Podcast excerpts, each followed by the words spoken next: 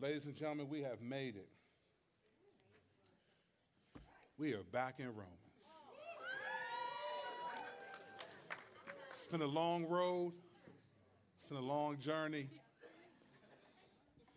And I know some people who took 10 years to teach Romans. We, ain't good, we had a good pace.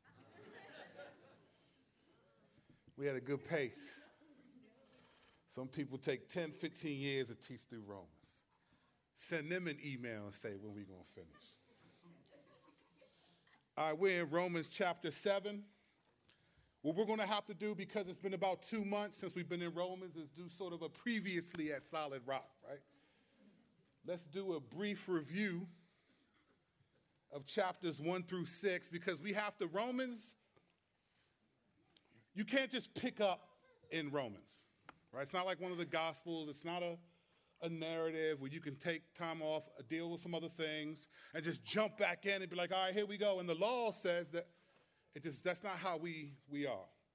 We are so far removed in many ways from the argument the main argument about the law that Paul is making that to be in Romans, we have to kind of get back into the mind frame of what's happening in the book to really grasp from it. It's not like one of the Gospels where I can just open the narrative, read it, the middle of the Gospel, and then we can just go right to it and understand what we need to do or how to listen to it. But with Romans, and particularly this chapter, this chapter in particular, we have to kind of enter back into the world of Romans.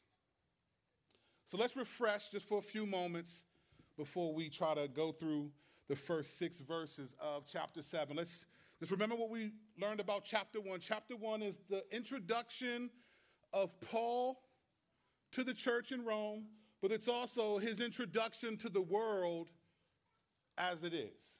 So Paul begins addressing the believers in the church. He's encouraged to write them a letter. He's yet to visit them, but he knows people. He sent people to this particular church in Rome, which we'll hear about in chapter 16. In fact, that whole chapter is pretty much his hellos to people that he knows are in the church in Rome. So he introduces himself, speaks very highly of them. But then he ends the chapter talking about the way that the world is sin, how sin comes into the world through idolatry, through loving the creation more than the creator. And there are consequences for doing so when he lists a number of sinful categories that are currently in the world because of mankind's rejection of God and its acceptance of what God has made. So he ends that chapter sort of reminding them that you live in a sinful world. In chapter two, he transitions from talking about the sins that most people think are of the Gentiles, and he moves to now the sins of the saints in chapter two. So it's almost as if they were reading chapter one, and people who were like, Well, I don't do that, I don't do that, I don't do that, I don't do that, I don't do that. Okay, I'm good. Then he gets to chapter two, and then he starts to talk about the things that you do do. No pun intended. Stop it. It's the sins of the saints, it's the self righteousness, it's the sinful judgment, it's the hypocrisy to judge other people for the sins that they do when you yourself do the same sins. You just think your sins are different because you have the law of God. So it's kind of like the church today. The church has an infatuation with being critical and judgmental towards non Christians but not towards themselves, not towards ourselves. We treat non Christians as if they should be obeying the Bible and we judge them, and we allow Christians who don't obey the Bible the benefit of the doubt. But 1 Corinthians 5, Paul says, switch that. He says, Who am I to judge outsiders? He said, God judges the outsiders. So this is what he's getting at. So we can also be guilty as charged of the sins of chapter 2.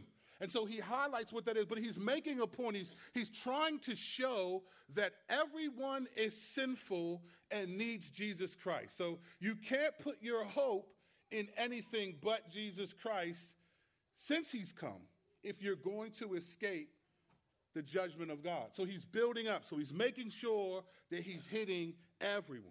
And in fact, that's what chapter three is about. Chapter 3 is essentially the no one is sinless chapter. That's where we get the all have sinned and fall short of the glory of God. All of us. There is no, oh, the Jews don't, just the Gentiles do. He says, all have sinned and fall short of the glory of God. So he's building up this. He, he wants people, you know, in the military, when you go to the military, this is what they tell you. They want to strip you down based upon who you are and build you back up as a soldier.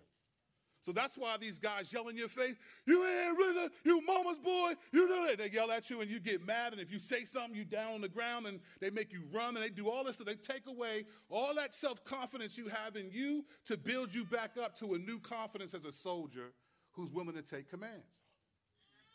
Is this kind of what Paul is doing? He's, he's tearing down all the self-righteousness that people have to get to the point where they're like, wow, I, I guess I do do that too. I may not do this, but I do do that. He's taking away all of it so that he can get to the point where people are like, what must I do to be saved? So he's systematically building on top of this sort of doctrine of the sin of humanity, or if you're Reformed or Calvinist, total depravity. He's building on this concept that all people are sinful. And then he begins to make this contrast between the Mosaic law and the law of faith, faith in Jesus Christ. In chapter 4, he transitions to what faith actually is, and he talks about Abraham. Abraham, as we know in Genesis, particularly 12 through uh, 22, is the main character of that part of the Bible. And then Genesis 15, 6 it says Abraham believed something that God promised, and it was credited to him as righteousness. It was faith because he didn't do anything but just believe what God said. And that faith becomes the beginning and sort of the measurement for all faith, is to believe what God says. And so in Abraham in, chapter 4, he begins to flush out sort of who Abraham is.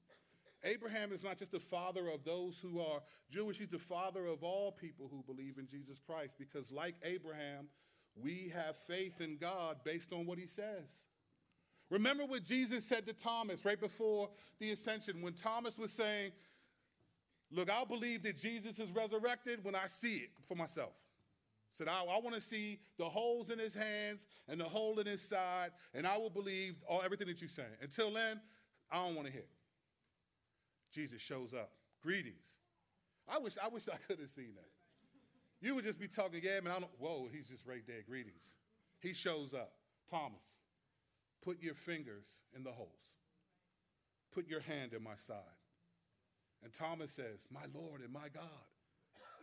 And he said, You believe because you see, but blessed are the ones who do not see and believe saying, Blessed are the people who do not get to see me in the flesh to prove that I rose from the dead like you do, but still believe that I rose from the dead like you now do. That will be people in this room. Unless you can prove that you've seen Jesus in the flesh after the resurrection, which would put you in St. Elizabeth, somewhere around there. Abraham is the father of our faith. And so, chapter four is, is building us into the person of Abraham because even though the Bible never really says to be like this person, the emphasis of the scriptures is to be like Christ. But Abraham is still an example for us because Abraham is a human being.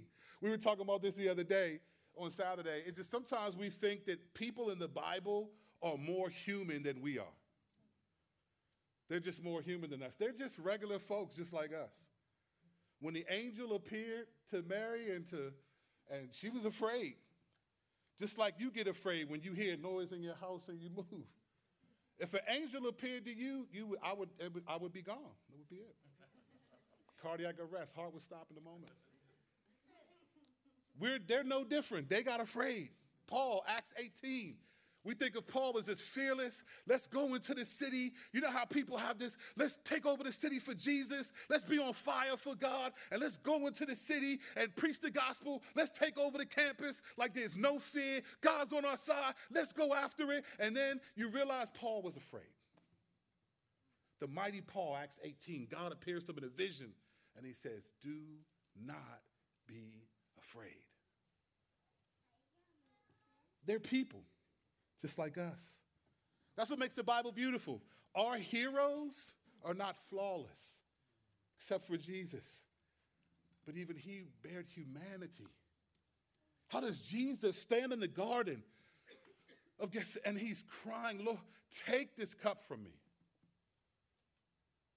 Our heroes do not stand in the face of danger without some sense of trust in God. He moves on to chapter five after he leaves Abraham. He starts to compare. Now he's, he's working his way up. And so you see this, you, you, you hear some about Christ in chapter one. You don't hear as much about Christ in chapter two. Then he works his way up to chapter three. Then he brings us into Abraham, who was promised to be the, the, the father of many nations based on Christ. And, and then you see all of this happening. And now Christ really appears in chapter five as a contrast between Adam and Jesus. And he's reminding you look, there are two kinds of people in the world. You know there's always these statements. There are people who love Coke and people who love Pepsi, whatever that means. Right? People who love steak and people who don't. I think people who don't love steak are blasphemous. But there is, there's two kinds of people in the world. There's people who are in Christ and people who are in Adam, and that's it. That's the only real dichotomy. So he highlights the distinction between what it means to be in Christ versus Adam and that in Adam all people die, but that in Christ all have eternal life. Now, he's not talking about people die in the physical sense because everyone dies unless you're alive when Jesus returns. We know that Revelation 20 teaches a second death people who are thrown into the lake of burning sulfur, eternal fire. So in chapter 5, he's reminding us what it means to be in Christ. He's really introducing this idea that Christ is greater than even the Father, the one who, who we all come from, Adam. That Adam brought sin into the world, but Christ brings a measure of grace into the world that supersedes the sin because when Adam brought sin into the world, he only did one thing. He disobeyed God one time. But when Christ comes to bring forgiveness to the world, he forgives a billion sins. So the grace that Christ forgives is greater than the sin that Adam brought into the world. Because it only took one disobedience, but all the sins in the world that Christ forgave, a number can't even imagine. If he just forgave all the sins in this room today, it'd be in the millions. So the grace to forgive sin is greater than the sin that came into the world because its ability to cover all these people for multiple sins is great. And then he moves us into chapter 6. And chapter 6 is one of the most beloved passages in the Bible because we so connect to what it's saying. Because even though we're believers, many of us feel defeated by sin. Many of us feel defeated by habits and patterns that we have. Many of us feel defeated by external influences. We experience bouts of depression. We experience not lacking joy. We have difficulties in our marriage. Sometimes our parenting and interacting with our parents is, and it can, it can be hard to be joyful. We experience a world where, where you stand up and you hear someone like Carla just explaining what happened in China and your heart breaks. Wow. We have people over here who have dusty Bibles. And you have pastors over there with their bags packed, ready to go. And while I anticipate a day where I may have to have my bags packed, that's not how I'm thinking right now. I mean, I don't even know what I would take. I mean, a pastor has his bags packed, ready to go to prison. He's not saying if they come, he's saying when they come. I'm ready to go. And it's not like when you believe in Jesus Christ, you have a contract that says, should prison come, you're okay with that, and you sign the dotted line. Many of us don't choose our trials or sufferings. In fact, if, and if most of us had a chance to choose what we went through, it'd be pretty minute. I mean, I would. If you have a, if God said, hey, here's a scale of things you can, you're going to struggle with, sufferings you're going to have, I'd be more at the bottom of the list. Like, all right, Lord, I'll choose stub toe multiple times, flat tire. Uh, she broke my heart in sixth grade. I'll choose. I'm not going to choose persecution. I'm not going to choose cancer. I'm not going to choose a strained relationship with a loved one. I'm not going to choose raising children to know the Lord and they become adults and walk away from Him. I'm not going to choose the things that God allows us to go through. So we read chapter six and we, we enter into this, these wonderful promises that even though that sin feels like it is winning the battle, we are reminded that in Christ he's won the war. And so we can fight and we can persevere and we can do it. He gives us confidence and reminds us that the things that we feel sometimes don't have mastery over us. It's almost as if he creates these categories of real and true. Well, this is how I feel, and it's real. I feel this way. I feel discouraged sometimes. I feel like it's hard to have joy. I feel like this. But he reminds us of what's true. I don't feel, I mean, I don't, I don't know what it feels like to feel forgiven by God.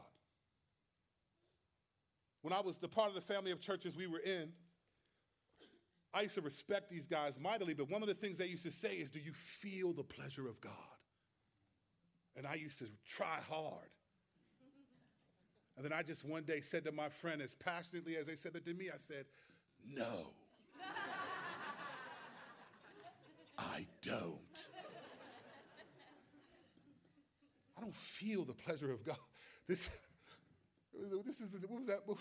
It was a movie in the 80s, a running movie, and he was, he was a, it was an English movie, Chariots of Fire. And he said, When I run, I feel the pleasure of God. I don't. I wake up and it's like, man, I got a long day today. Man, I got to read today. I need to pray today. All right, Lord, let me. I feel tired. So he's saying, This is real, this is real. But then he says, What's true? I don't feel like a son of God, but I am a son of God. I don't feel forgiven, but I am forgiven. I don't feel like I have power to fight the temptations of sin, but he says, You that, that's not true. What's true is you can and you will. So he brings us into Romans chapter 6 to highlight that even though sin is a struggle, we have victory over it because our faith is in Jesus Christ. And then he comes to Romans chapter 7. And this is the chapter.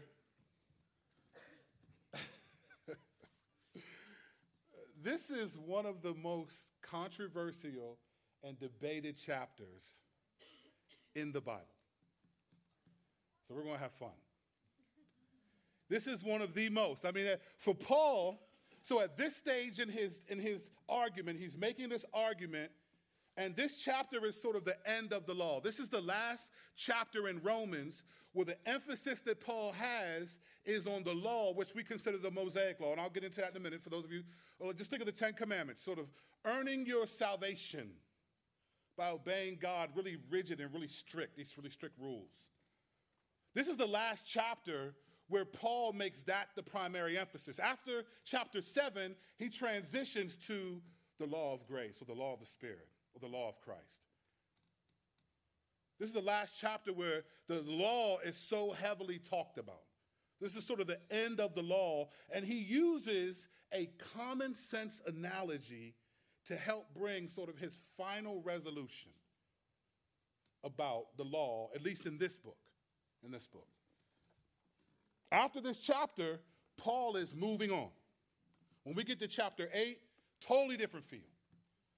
Chapters 9 through 11, totally different feel. Chapter 12, totally different feel. 13, 14, 15, 16. He's gone. This chapter is it, but what he does is he offers us a very controversial, somewhat confusing analogy and language And I love it. You see, this whole chapter, here's the, here's the debate, here's the controversy. Who is the man that Paul is talking about in verses 15 through 24? Who is the man he's referring to? Who is the I? You logically say Paul's talking about himself. Okay, survey set. The question is is he talking about I, Paul, as a regenerate, as a believer, as a, as a Christian, born again, faith in Jesus Christ? When he's talking about what I do, what I want to do, I do not do. And when I want to do what I do not do, sin seizes the opportunity. Is he talking as a regenerate believer? Is he talking about someone who's not a Christian? Is he talking about himself as an unbeliever? Or is he personifying the nation of Israel under the Mosaic law? These may to you sound like not a big deal. But this is a very, very, very debated, controversial chapter. And many well respected theologians are on different sides of it. There are some people who I respect mightily who say he's talking about a believer. And when you read those verses, you think, yep, that's exactly how I feel. How could he not be talking about what the Christian life is like? And on the other side, you say, well, there's no way he can be describing a Christian. He just spent the whole chapter six saying sin no longer has mastery over you. So, how in the world now in chapter seven is he talking like, I can't do what I want to do because of sin in me? Well, doesn't that nullify everything he said in chapter six? We'll see. In two weeks, we'll get to that passage. We have to start somewhere. We have to start with where he starts in verses 1 through 6. I will say this, though. This is one thing I will say. This whole chapter is talking about the effect of the law. It's talking about the effect of the law.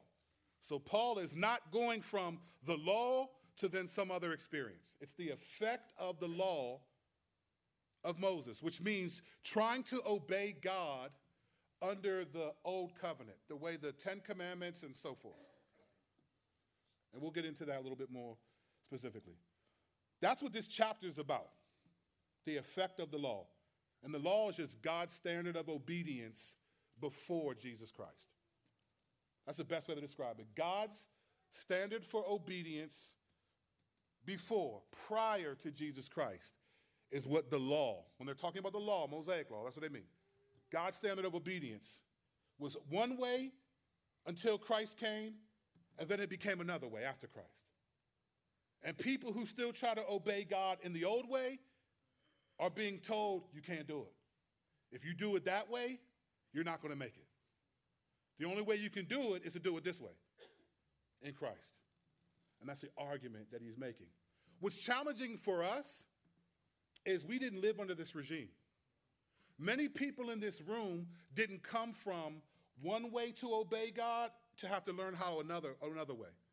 Maybe a few of us, maybe some of you come from a different background, maybe Catholic or some kind of other way where you feel like there's a way to obey God that I came from that now I have to switch differently. But for many of us, it's from night and day. I was a non Christian, and now I'm a Christian. So the concept of the law versus Christ is confusing to some degree because we're so far removed. It's like, well, what's, what's the difference?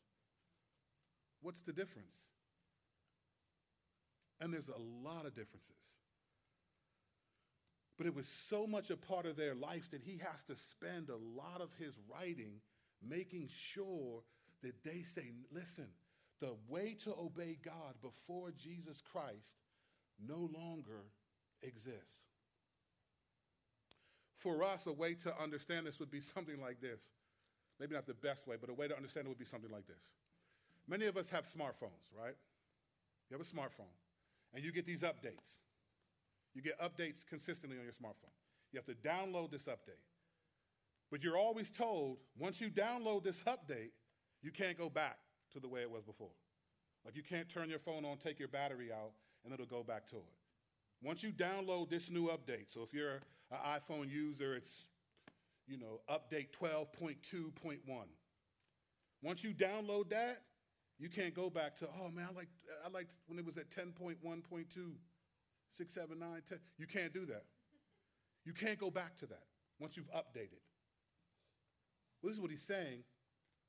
Christ is the update. He's the update. Once you, now that Christ has come, you have to accept this. You can't go back to this. You can't. If you stay here, it's not going to work. He's the update. So, in order to make this clear, he brings us to a very common sense analogy about marriage. But it's not as common as it appears, but it's very common sense. Let's look at verse 1 of Romans 7. This is his bringing closure to the issue of the law. And here's a common sense analogy. So we're looking at verse 1. Since I am speaking to those who know the law, brothers and sisters, don't you know that the law rules over someone as long as he lives? It's a good question. It's an obvious answer. Yes. Yes. The law rules over someone as long as he lives. Once you die, that's it. That law has no more effect on you. And so it's common sense question. So he asks this question, don't you know that? It's like, yes, it's an obvious answer. Absolutely. Very intentional, very easy. He's drawing us in. He's drawing the church in to like, yeah, that makes sense. Yes. The law rules over someone as long as he lives. But he does something here. He stays with this motif of death. There is a motif of death that Paul uses more in this book than any other book. And we see it a lot in chapter 6. There's this, this theme of death that he maintains throughout, and he keeps it in this passage. And this motif is more important than we realize. But it's simple. He's saying this. Here's the simple point the law, whether it's Mosaic or even the laws of the United States, don't you know that when you die, those laws are no longer in effect? Okay, so when I, I, I mean, I, I can't prove this from Scripture, but I'm pretty positive there are no seatbelts in heaven. Like there's not going to be any police seeing how fast you flying. It'd be like giving you tickets, right? Those laws are gone. If our country ever gets to a point where they're, they're giving tickets to people who've passed away, we're in a bad place. These laws don't exist. Once I die, whatever laws that I was subject to in the United States no longer apply to me because I'm not alive. Well, that's the point he's making. The Mosaic law, whatever it is, it's simple. Once a person is no longer alive, those rules do not apply to them. That's what he's saying in verse 1. And he continues on bringing in the analogy of marriage. Verse 2. For example, a married woman is legally bound to her husband while he lives. But if her husband dies, she is released from the law regarding the husband. Okay, in this culture, very common sense, even in our culture. If a woman dies, even if she keeps her wedding ring on in memory of her husband, if her husband dies, okay, she's no longer married to him in the law sense. She can remarry, she can, she can do it. She, that, doesn't, that doesn't count. But in this particular culture, in this culture, he's making a very strong point. It's actually an interesting analogy because he could have chosen the husband as an example. In a marriage, if the wife dies, and the husband is free from the obligations. But he focuses on the woman, the wife. He says a married woman is legally bound to her husband while he lives, but if her husband dies, she is released from the law regarding her husband. Now, at this time in redemptive history, it was the husband who issues a certificate of divorce, not the wife. Now, in our day and age, anyone can pursue divorce, anyone can do it. You have children that can emancipate themselves. These things didn't exist in biblical times. Women didn't have that many rights. They didn't. So if a husband who had the authority to divorce his wife, it was the husband, not the other way around. So what does this mean? This church would have understood the dynamic that Paul's getting at. By Paul using this analogy of a wife being free from the law of marriage at her husband's death, he's highlighting the most binding contract a person could have over them. A married woman had the most binding contract because the only way out of it was a certificate of divorce, but even then, she may not be free to marry. The only way she could have a complete and total separation from the binding contract would be if her husband dies. So, this analogy is highlighting the strictest kind of covenant or contract a person could be under. And he's comparing it to the Mosaic law because that was the most binding contract a Jew was under. There was no greater responsibility for a Jew was to obey the law that God said before Christ. It's the toughest, most binding contract. And so, by focusing on the woman who can only get out of her binding contract if her husband dies, says the Mosaic law is the most binding contract on you, but now you've died and no longer bear the responsibility of keeping it. This church would have understood that that only a woman is only free when her husband has died. In the same way, the only true way that Jews are free is by dying to the rigid demands of the law. Perfection or punishment. He continues the analogy in verse 3. So he makes his point okay, this is true. Verses, chapter, verse 1, yes, we agree with you. Yes, according to the law that we live under, that's true. Verse 3. So then, if she is married to another man while her husband is living, she will be called an adulteress. But if her husband dies, she is free from that law. Then if she married, if she's married to another man, she is not an adulteress. So again, he's emphasizing if her husband dies, she's good. If he doesn't die, then she's not good. She can't be, she's an adulteress if she continues on without the binding contract. She's in sin. He's taking that marriage analogy and saying, I want to put over you now the Christian life. Because there's a binding contract on humanity, on you, which was the Mosaic Law. How to, how to obey God before Christ. Okay, that was a binding contract. You were bound by it. But now, you've died to it. You're free now to obey Christ. The husband died. The woman is free now to not have to be obey what he says.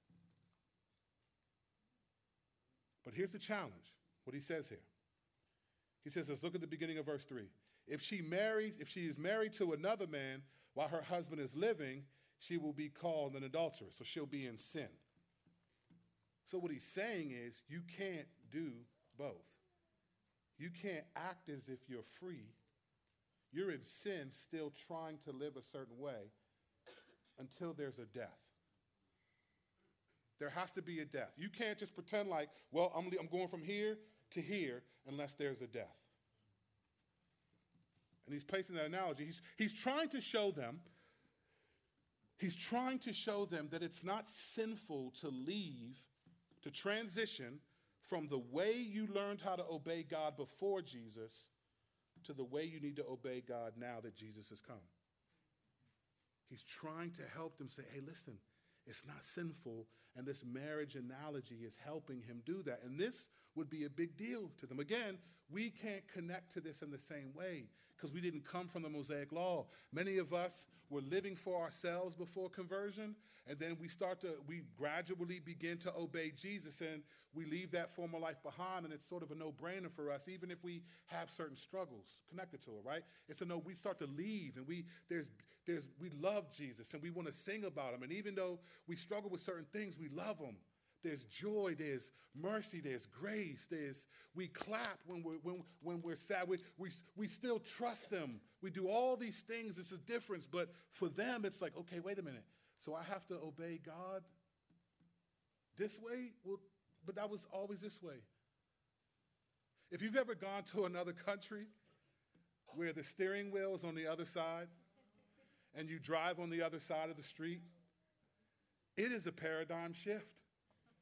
You get in the car and you think, man, I'm at the go kart track. This is, this is different. I'm on the passenger side to me, and I'm on the other side of the street, and it is hard to drive. And what's funny is, it's the same steering wheel, it's often the same accelerator and a brake. But the paradigm shift is that I'm so used to driving on the left side and being on the other side of the street that you know what? I'd rather just, if they have Uber over here, I'd rather get an Uber to wherever I'm going. And depending on where you're at, you might, you might have to get a camel or something, depending on where you are. I'd rather travel a totally different way because I can't make the shift, even though it's still a car, other people are driving by like it's nothing.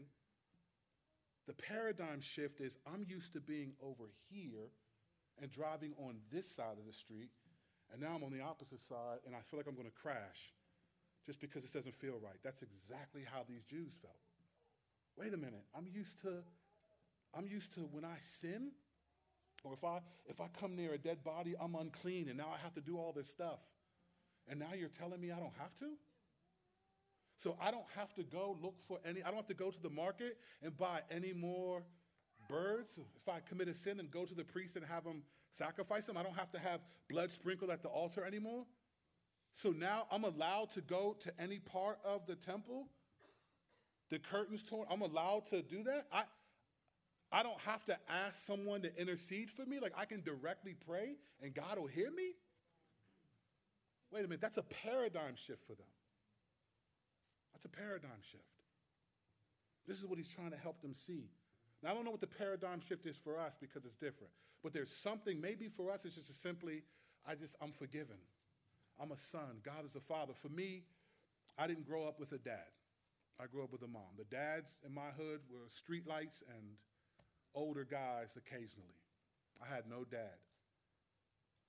And I remembered, I used to, I, you, all know this, I used to give my mom Father's Day cards for years. Not because I thought she was a dad, but because I respected that she was raising me and my brother in difficult neighborhoods and did the best she could to get us out of those neighborhoods and provide for us. We look back on those times, and my mom sometimes can have regret. I'm just like, Mom, you did the best you could. Like, what, what do you mean? I didn't have that. And so when I became a Christian, the concept of God as Father was very difficult for me. That was very difficult for me. I would say it, I'd believe it intellectually, but from an experiential, I just didn't connect with that. I just didn't connect with God as Father. That just I didn't understand what does that mean? It wasn't until I became a dad that it really started to make sense to me. Where you just love your kids. You love them when they're babies. You love them. You just change their diaper and they poop again. No. Or they're just two, three years old and you tell them to not do something and they do it, but you still love them. You forgive those kids. You want to protect them. Sometimes you discipline them because if you don't, it might be worse for them. Sometimes you say no to things because you know if I let you eat all that candy, you're going to get sick or you're not going to have no teeth. I don't want you gumming at five years old. Teeth are still growing. I want you chewing, you know? You say no to things. You, you react in certain ways. If you, if you think they're in danger, I remember one time, the people looked at me because they thought I was angry at my son. We were at Bowie Town Center, and I was walking into the um, was walking into the food court, and I had my two older boys were on my right, and my younger son, Mateo, was by the street more. And so I was like, I said something to Giovanni. I was like, Von Von. And I said something to him, and I looked, I just happened to look over, and Mateo was like, right, one more step, he's in the street, and this car's coming. So I yelled out, buckets! And he got scared. And people looked like, wow, they probably thought, what a terrible dad he is. But I didn't yell at him because I was angry. I yelled at him because I was afraid. I wanted to grab his attention so I could get him. But then when I got a hold of him, I was angry. We're just being honest, right?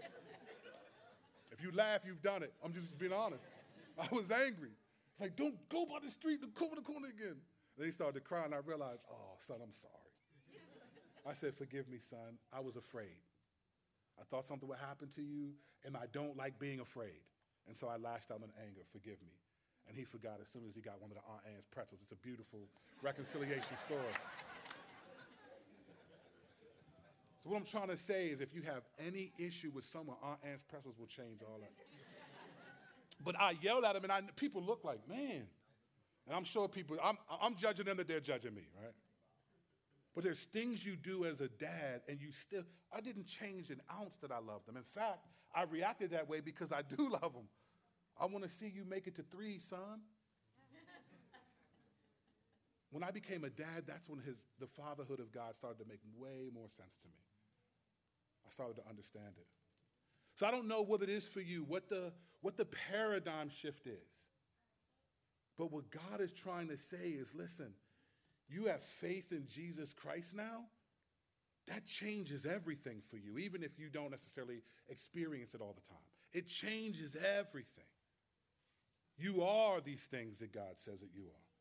And so he's trying to help them understand this reality by using this marriage analogy to say, look, this, this contractual agreement is over because of a death. The husband dies, the wife is no longer bound to that. But what's interesting is, it seems like we're the wife in the analogy. But that's not exactly how the story leans. Look at verse 4. Therefore, my brothers and sisters, you also were put to death in relation to the law through the body of Christ, so that you may belong to another. You belong to him who was raised from the dead in order that we may bear fruit from God. So his point up to this point is you have died to having to obey God the way you used to before Christ. And now you're free to obey God differently because Jesus obeyed God perfectly. But in this story, the husband died, not the wife. Even though we relate to the story as the wife and the freedom of it, in the analogy, the husband dies. In verse 4, it says, We have died, not the law. The law hasn't died. It says, We've died to the obligation of the law. This is a very important point to make. When Jesus said, Look, I didn't come to abolish the law, right? He said, I came to fulfill it. See, the problem is not that the law is the problem. And he's going to cover that in more detail in the next message. The law isn't the problem. So the law doesn't need to die. We need to die to the ways that we used to live. His point is simply this the obligations of your relationship have come to an end because of a death. In the analogy, the husband died, the wife is free. For us, we died and we're free. Now, what do we die to? What does that mean? What do we die to? The release from the righteous demands of the law, we've died to two things primarily. Here's what we've died to obeying the law perfectly,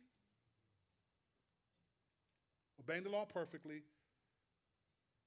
and then being punished for not doing so.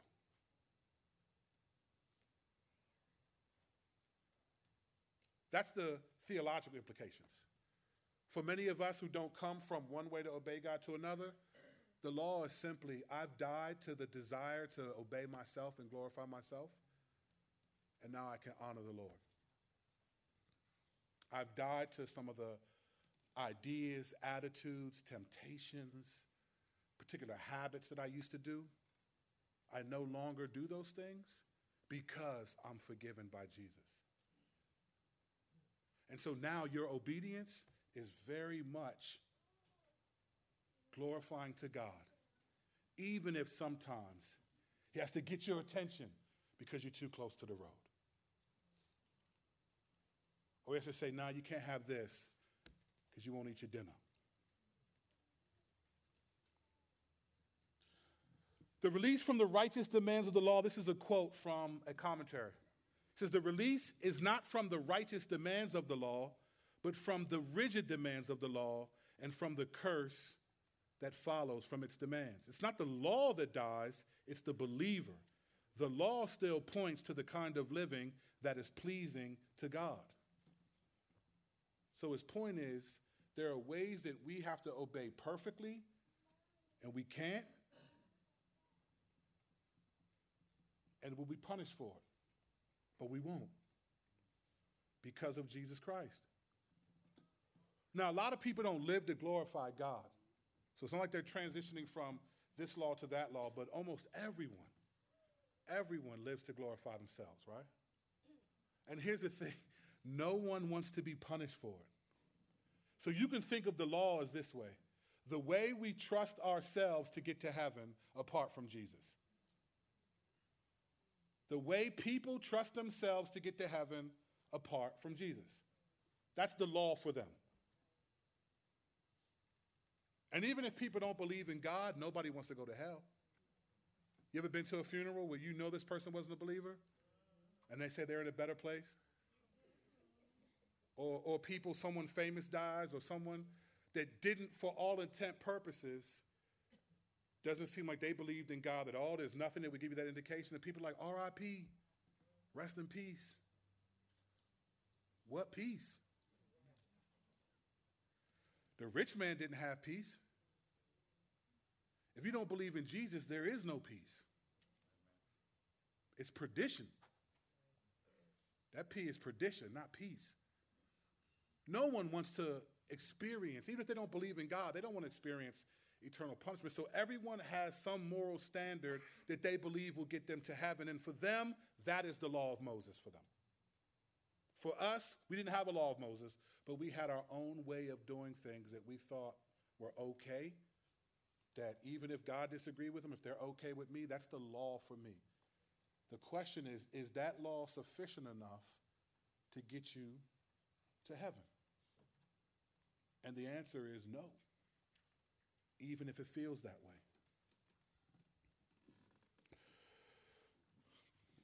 Verse 5 For when we were in the flesh, in the sinful passions aroused through the law, aroused through the law, were working in us to bear the fruit for death.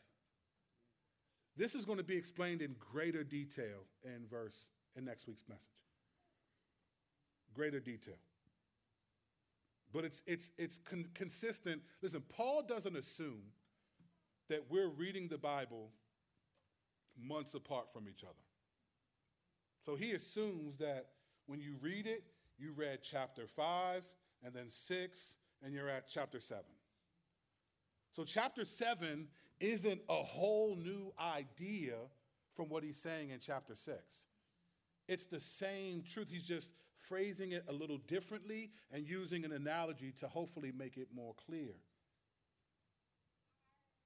Being in the flesh is not even talking about literal flesh, right? Because Jesus had literal flesh.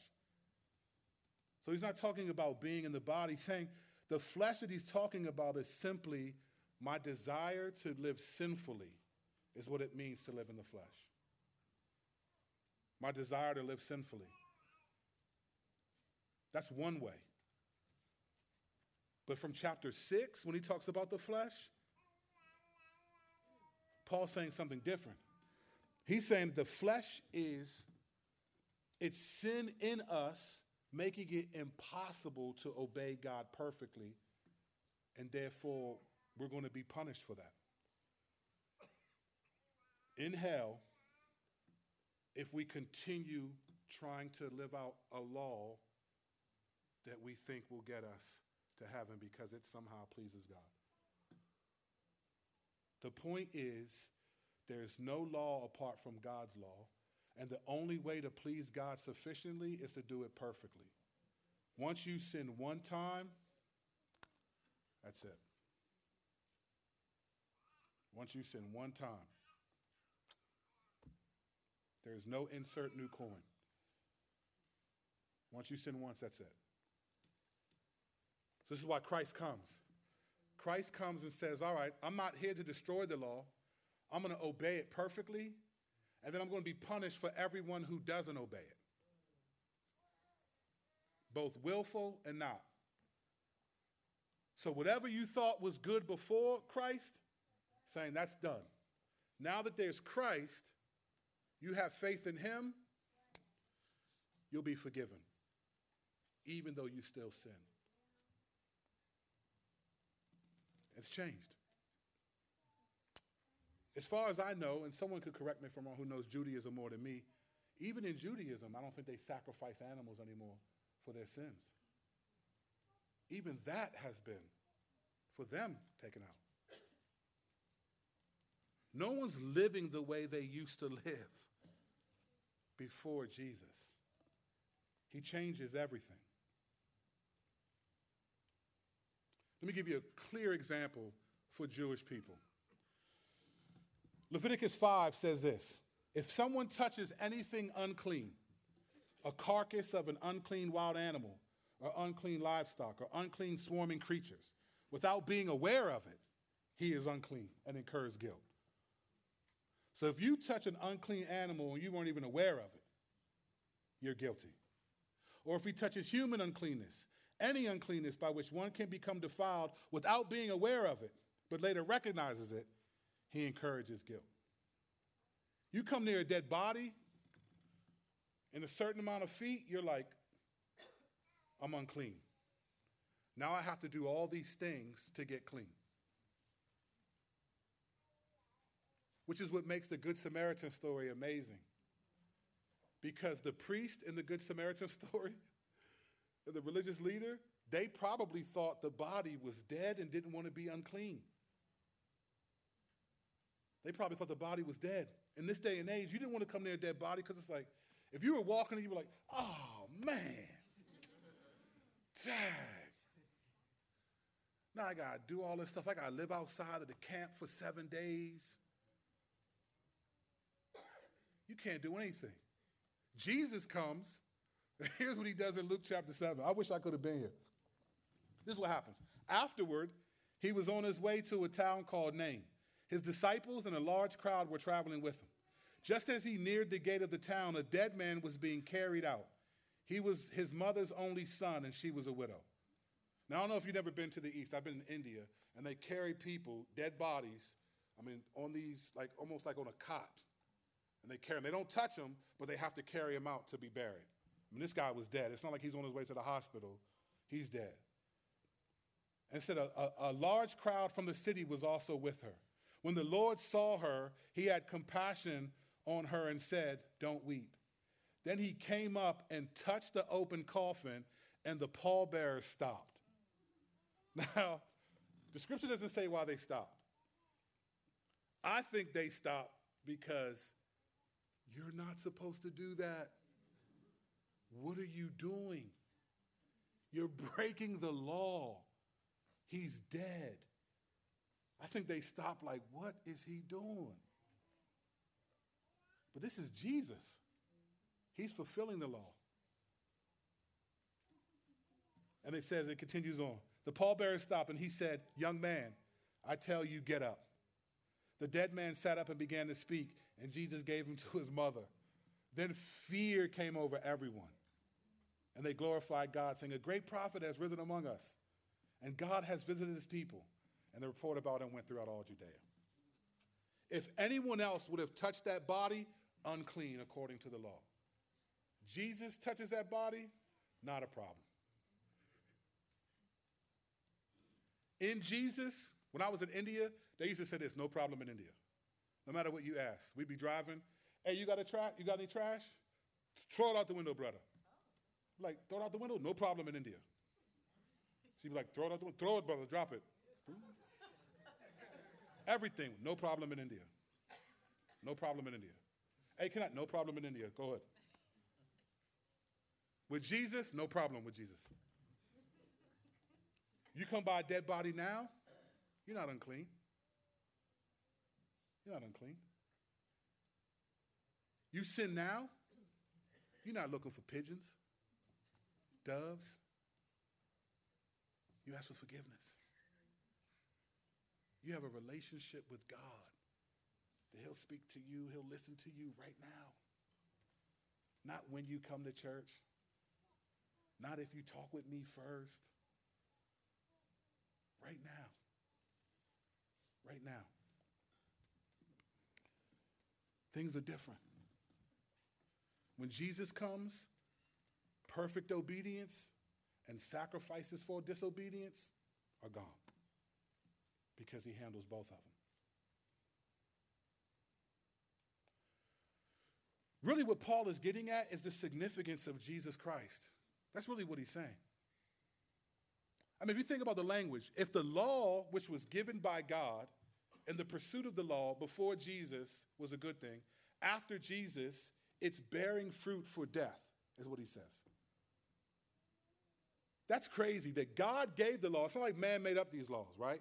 God wrote on with his own finger on two stone tablets that Moses walked down Mount Sinai with.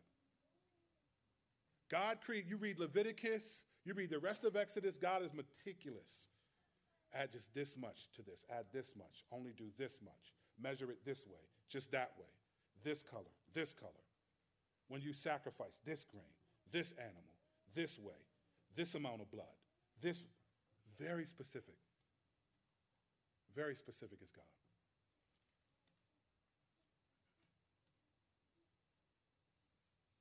The law was very specific. It was given by God. It was good. So to say that the law now is bearing fruit of death is a bold statement because it was given by God. But when you compare it to what Jesus is able to do versus what we're able to do, there's no comparison. So this is really about the significance of who Jesus is and what Jesus did. It says the law was bearing the fruit for death in verse 5.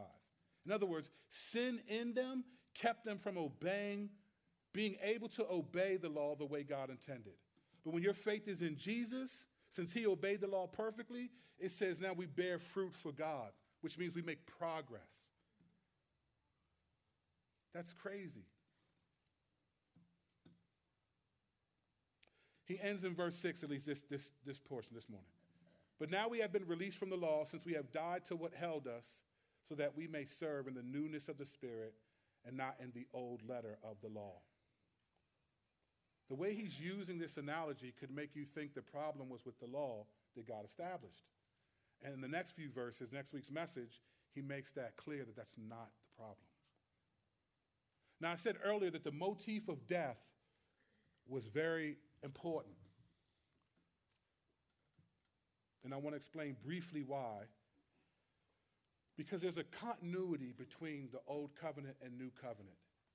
And it's all about death. It's always about death.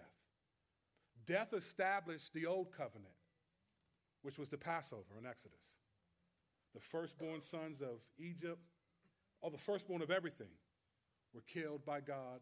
But God also told the Jews that their firstborn would be killed if they didn't put blood on their doorposts. So death establishes the old covenant. Death establishes the new covenant. Jesus, because in, the, in Egypt, the Jews had to kill a lamb to participate in the death of the old covenant. But in the new covenant, because the lamb has been given, we don't have to die. We don't have to kill a lamb. We die to ourselves, our sinful living.